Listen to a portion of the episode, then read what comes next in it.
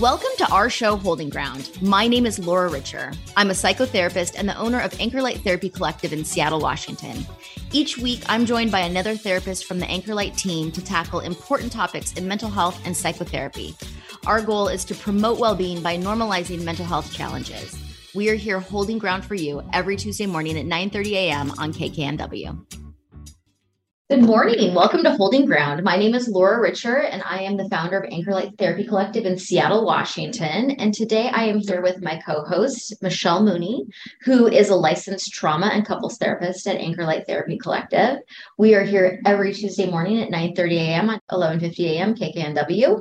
But you can also listen to us anytime where you listen to your favorite podcast. So, Michelle, good morning. Good morning, Laura. Good morning to our listeners. Thanks for tuning in. A uh, reminder to everyone you can find us at anchorlighttherapy.com if you want to schedule a consultation with one of our clinicians and find out great information. Other podcast episodes are there, as well as uh, our blogs, which is a lot of great information as well. On mental health resources. Yes. Fantastic. Yes. So, what are we talking about today, Michelle? We are going to talk about our nervous system, uh, how it functions, how it can get dysregulated, um, what negative effects can come from that. And then we're going to also start talking about ways of correcting that. Um, so, this is another two part series. So, we'll talk uh, next time about how to help regulate and soothe. But this time, it's a lot of good information about what actually is happening when we get dysregulated. So, our nervous system is very co- complex. There's obviously a lot going on behind the scenes when we think about someone's mental health or our own mental health. Mm-hmm. Um, and with when the nervous system is dysregulated, it has an impact on our mental health. So, tell me a little bit about how that all works. Right. Yeah, absolutely. Um, so we're going to discuss um, the autonomic nervous system. So this is what happens automatically. We don't necessarily, you know, we don't put thought into it. These are things that just kind of happen. Um, and what makes that up is the sympathetic nervous system as well as the parasympathetic nervous system. So the sympathetic nervous system receives information from our body, our environment, so, like cues and triggers, um, it responds to the stimulating body processes. Um, and this really is when danger or perceived danger is um, existent. Our nervous system prepares our body for strenuous physical activity, right? So, mm-hmm. it's the fight or flight. So, we have all those chemicals going through our body. Our body's preparing to either fight off that bear or run away from the bear. And so, and if we're, um, our nervous system is dysregulated, it's kind of stuck in that process of being in fight or flight, which really can be uncomfortable and it's unhealthy for us.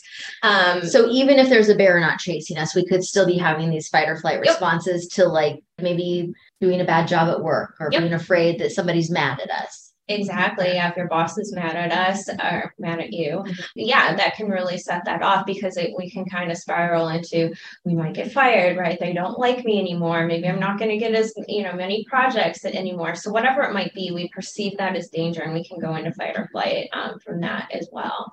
Um, but our parasympathetic nervous system is what responds to cues of safety um, in our environment and interactions with cues that the body can relax. So we can actually actually influence these a little bit.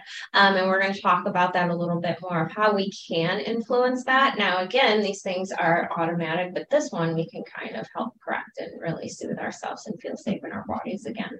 So, when your nervous system is out of whack, it mm-hmm. really affects your overall mental health. And so, we mm-hmm. want to have this nervous system response if we are truly in danger. A bear yes. is chasing us, there's a car coming towards us. Right but our nervous system wasn't necessarily meant to get this out of whack mm-hmm. if somebody was mad at us or if we were worried about our job. And so that's when it gets kind of tricky. Absolutely. Yeah because this is a necessary function right that protects us from actual stressful situations or dangerous situations. So we are scanning and on alert for different kinds of uh, threats. But when again when it's constantly doing that and we're constantly hyper vigilant about everything that's going on um, in our environment that's when it becomes really uncomfortable and when it's working right, we don't notice it as much. So, like if a tree, right, you leave work today and a tree starts to fall, you're mm-hmm. going to run out of the way. Yes. And you're not even thinking about that, right? Your body just automatically does that. Your brain automatically does it. So, that's the way we want it to work.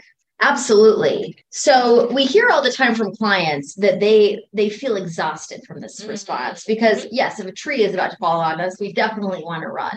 Yeah. But that's this that's the sort of thing that might not be happening all the time. And when we're feeling traumatized, when our nervous system is dysregulated, we're feeling that response way more than we actually should, right? Absolutely. Yeah. Yeah. yeah. So it's exhausting. Yeah, um, because again, if we have all that adrenaline and the cortisol continually flowing through our system when we don't actually have to flee or fight off an attack, um, uh, it, it, again, that dysregulates us, and then we can actually crash from those uh, chemicals running through our bodies, and it's just exhausting. But also, just always being on alert, right? We're tense and we're worried, and um, our stomachs might be uncomfortable, or our heart might be racing.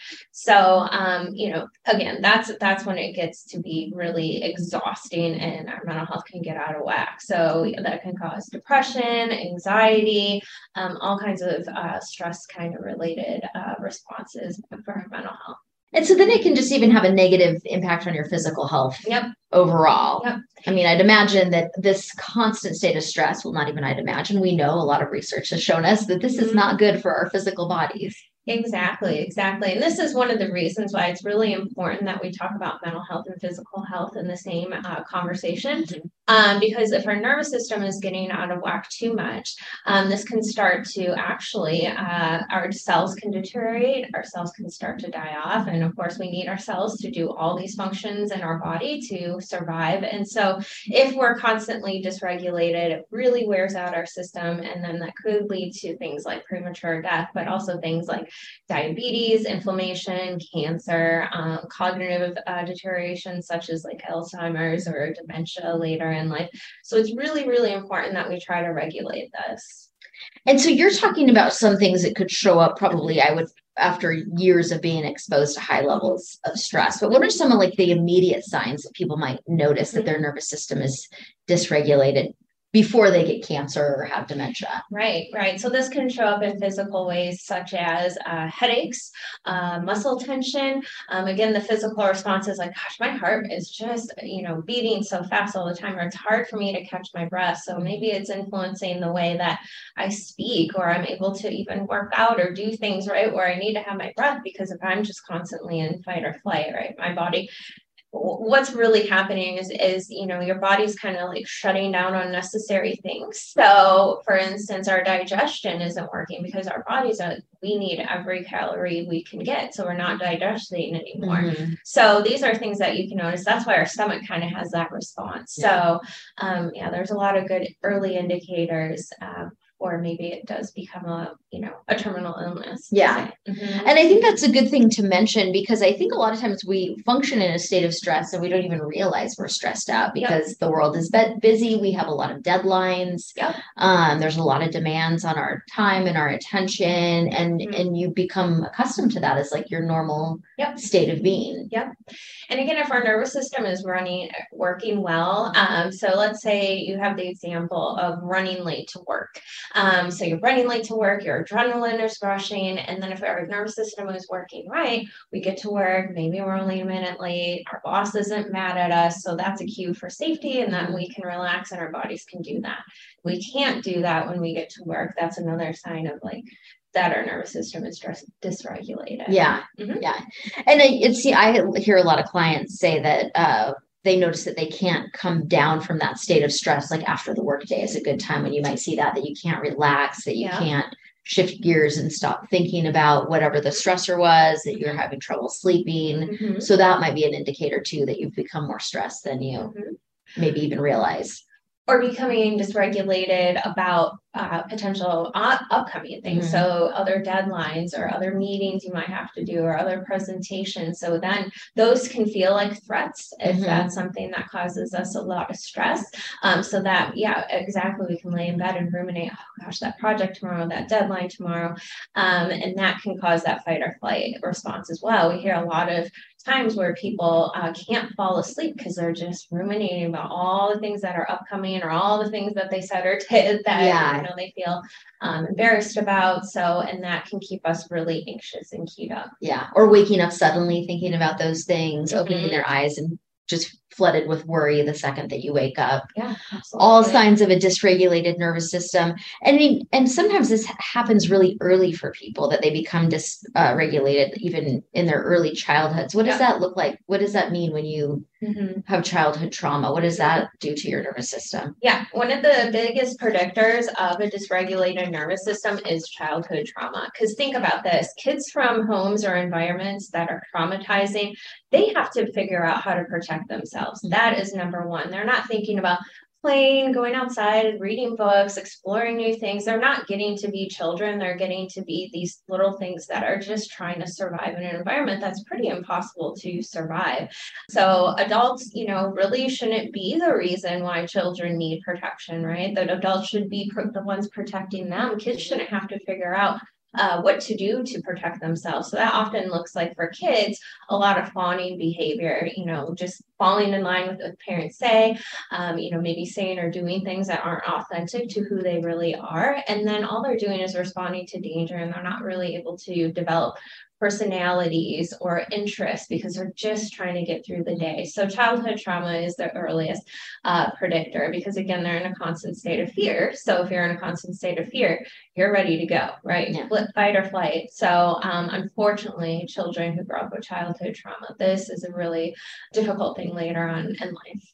And so I would, you know, then you start with a dysregulated nervous system, and then you might bring that with you into situations where you don't necessarily need it. Like maybe your boss is a mm-hmm. really lovely person, like your boss, for example. And and and but yet there's something that you know authority figures don't feel safe, or you uh-huh. feel like you're constantly going to be criticized, or there could be all kinds of things that your nervous system now is responding to something mm-hmm. that isn't actually happening. Mm-hmm. So what is some of the what's going on in situations like that? Yeah, absolutely. So let's uh, children who grow up in a traumatic home, they become really in tune with things like facial expressions, noises, um, you know, any any change of tone of voice. Mm-hmm. So because right, if mom frowns, well, I might be getting punishment tonight, mm-hmm. or I might need to take myself out of here because you know dad's starting to raise his voice, and that's a cue for danger. So then we see those things later on in life. So if our boss mm-hmm. frowns, right, that uh, uh, that person's brain is conditioned to know that means danger and then they go into fight or flight right? when our boss mm-hmm. frowning right just might be you know she didn't have a satisfying lunch right mm-hmm. it doesn't mean she's mad at me right but that's where my brain goes but it's that triggering the, that cue of danger yeah, yeah. exactly exactly. Mm-hmm. and the other thing too um, unfortunately is children who grow up in traumatic homes their brain actually develops differently than somebody who doesn't grow up in a traumatic home so because they are just stuck in the survival mode, their uh, amygdala is larger, right? The fear center, the stress response center of their brain is larger. And then the frontal lobe is smaller because they didn't need as much emotional reasoning or memory or uh, logic and things like that. They just needed to survive. So this mm-hmm. part of mm-hmm. their brain is smaller, this part of their brain is bigger. Now, if we do things like therapy, regulate our nervous systems, that that can actually correct itself. Mm-hmm. Mm-hmm. So it's good to know that you can heal this trauma too, that this mm-hmm. doesn't have to be permanent damage. Yep. There are things that you can do to to work through it. Exactly. And that's, you know, in adulthood too, things like lifestyle changes. So really taking care of yourself, eating right, maybe taking supplements, uh, exercising, whatever it needs to be. And we'll talk some more about what some of these things are that we can do for our nervous system next time. Um, but those are things where you can really start to correct some of the harm that happened to uh, yourselves early on in life. So, like you said, this is all going on behind the scenes. So, yes. it might be tricky for people to sort out the, you know, it's a reactive mm-hmm. response. So, to sort out what's going on. So, how do we know what state we're in? What what can people do to kind of check in and see what they're feeling emotionally mm-hmm. and physically? Mm-hmm. Yeah, so if their um, their sympathetic nervous system is activated, their brain is saying, "I can get to safety, right? I need to figure out how to get there, though." Um, so there's panic, fear, worry, anger, maybe some irritation uh, that's going on. Um, you know, some physical signs is increased heart rate again, um, high blood pressure, uh, pupil size. So some somebody who is in a survival mode, their pupils are much mm-hmm. bigger, right? So that's a way of being able to tell if you or someone else is maybe in fight or flight. Um, and then again, what just decreases is things like fuel storage, or I'm, I'm sorry, uh, fuel um, uh, digestion, um, and also what can really be impacted by this, and we'll talk about this a little bit later, is our ability to um, connect to other people. Mm. Because again, we're just trying to figure out how to survive. I'm not thinking about how your day was and maybe why you're upset with me and you know what emotions you might be going through. No, no, no, no. Right? I see that frown and I'm out of here, and that's so stress or threat. Yeah, exactly, exactly. So if we're in the parasympathetic nervous system, which is where we want to be, our brain is saying, "I'm safe right now. Um, I'm settled. I'm grounded." Again, compassion for other people. Um, so that can be, you know, obviously that's a sign that we're okay, that mm-hmm. we're in a calm and restful state. Okay. Mm-hmm. And then what about freeze? I know a lot of people talk about freeze. So some mm-hmm. people say I don't do fight or flight. I just I can't mm-hmm. even talk. I can't respond. I feel like a deer in headlights. Right. Yeah. What's absolutely. going on with someone who has that experience? So fear you're freeze, that is the kind of last resort. So again, using the example of the bear, I can run from the bear or I can fight off the bear. But if we go into freeze, we're just kind of like almost playing dead, right? Our body is just kind of done. And we're just kind of hoping if I play dead, that maybe the bear won't be interested mm-hmm. in me anymore. So that's where that comes from. So the brain in that moment is saying, I can't be safe, right? So the, the beginning one, right? I can get to safety that's our parasympathetic nervous system. So again, that uh, releases a lot of uncomfortable things into our bodies. Um, but our brain says, I can be safe. This, when we're in freeze, our brain is saying, I absolutely can't be. So we can dissociate, we can become numb, uh, we can become hopeless, depressed. That's where we can get some sort of brain fog as well. Um, so it's, it's, you know, our blood pressure reduces, our temperature can reduce. Um, so yeah it, it, that's the that's the last resort. So that's really um, part of our that's actually called so there's a, a, a vagus nerve in our system and we're going to talk about that a little bit more but the front of it is relaxation the back is the dorsal um, piece of that nerve. So that's that's what is really responding to danger and that when that's engaged we're in freeze Gotcha. Okay. So can you kind of can you give us some examples of what this looks like in different areas of people's lives just so people can have a better understanding of maybe what response they're they're going into when the nervous system is becoming dysregulated?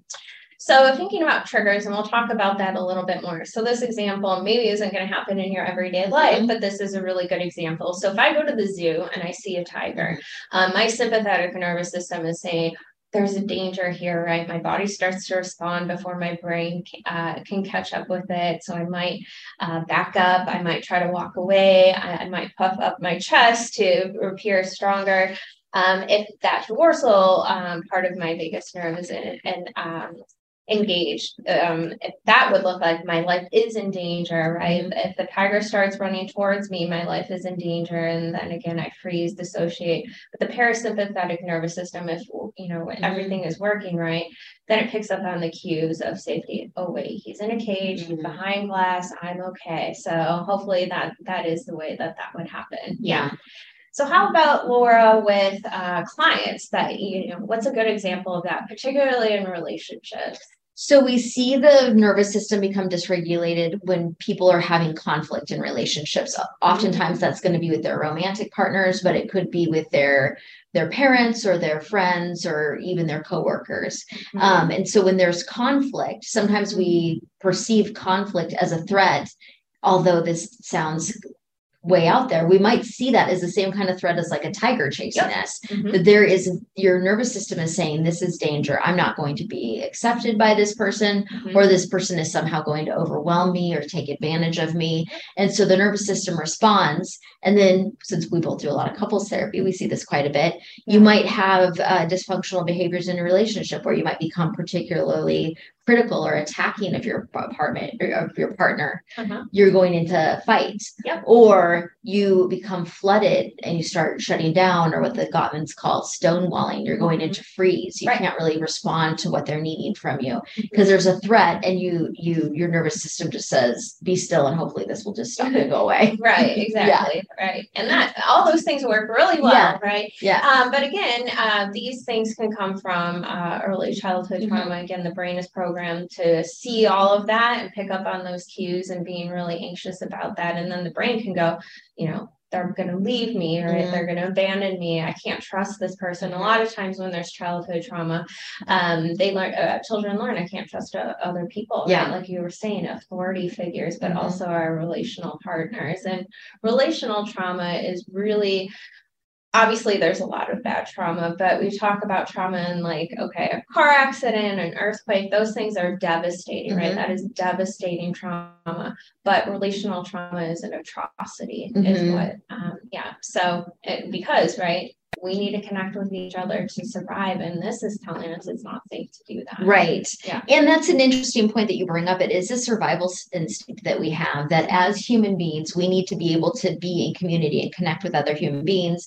You know, if we are uh, kicked out of the village and out on our own in the wilderness, we will probably not survive and die without, or- and will die without a community. So, on Yep. some level, instinctually, we know that. Mhm. And so that is why relationships feel like a threat. But if you have secure behavior relationship, or if you're in your parasympathetic, then you can do all the things that are healthy in relationship dynamics. You can say, oh, there is conflict here. This is an opportunity for us to understand each other better. Or maybe my friend or my partner had a bad day. I wonder what's going on with them. And you have the ability to stay stable and and work through interactions. Yeah. versus our my partner had a bad day so it was because of me Yeah. i did something wrong Yeah. so yeah ideally our brains are wired for connection right Mhm. that again like the example you gave push out of the village you Mhm. know that's going to be uh, dangerous because maybe we're not going to survive right we need our tribe our Mhm. community to hunt to fight things off right this started very early Yeah. um so hopefully our brains are wired for connection trauma wires our brains for protection Yeah. and this is a lot of what we're talking about today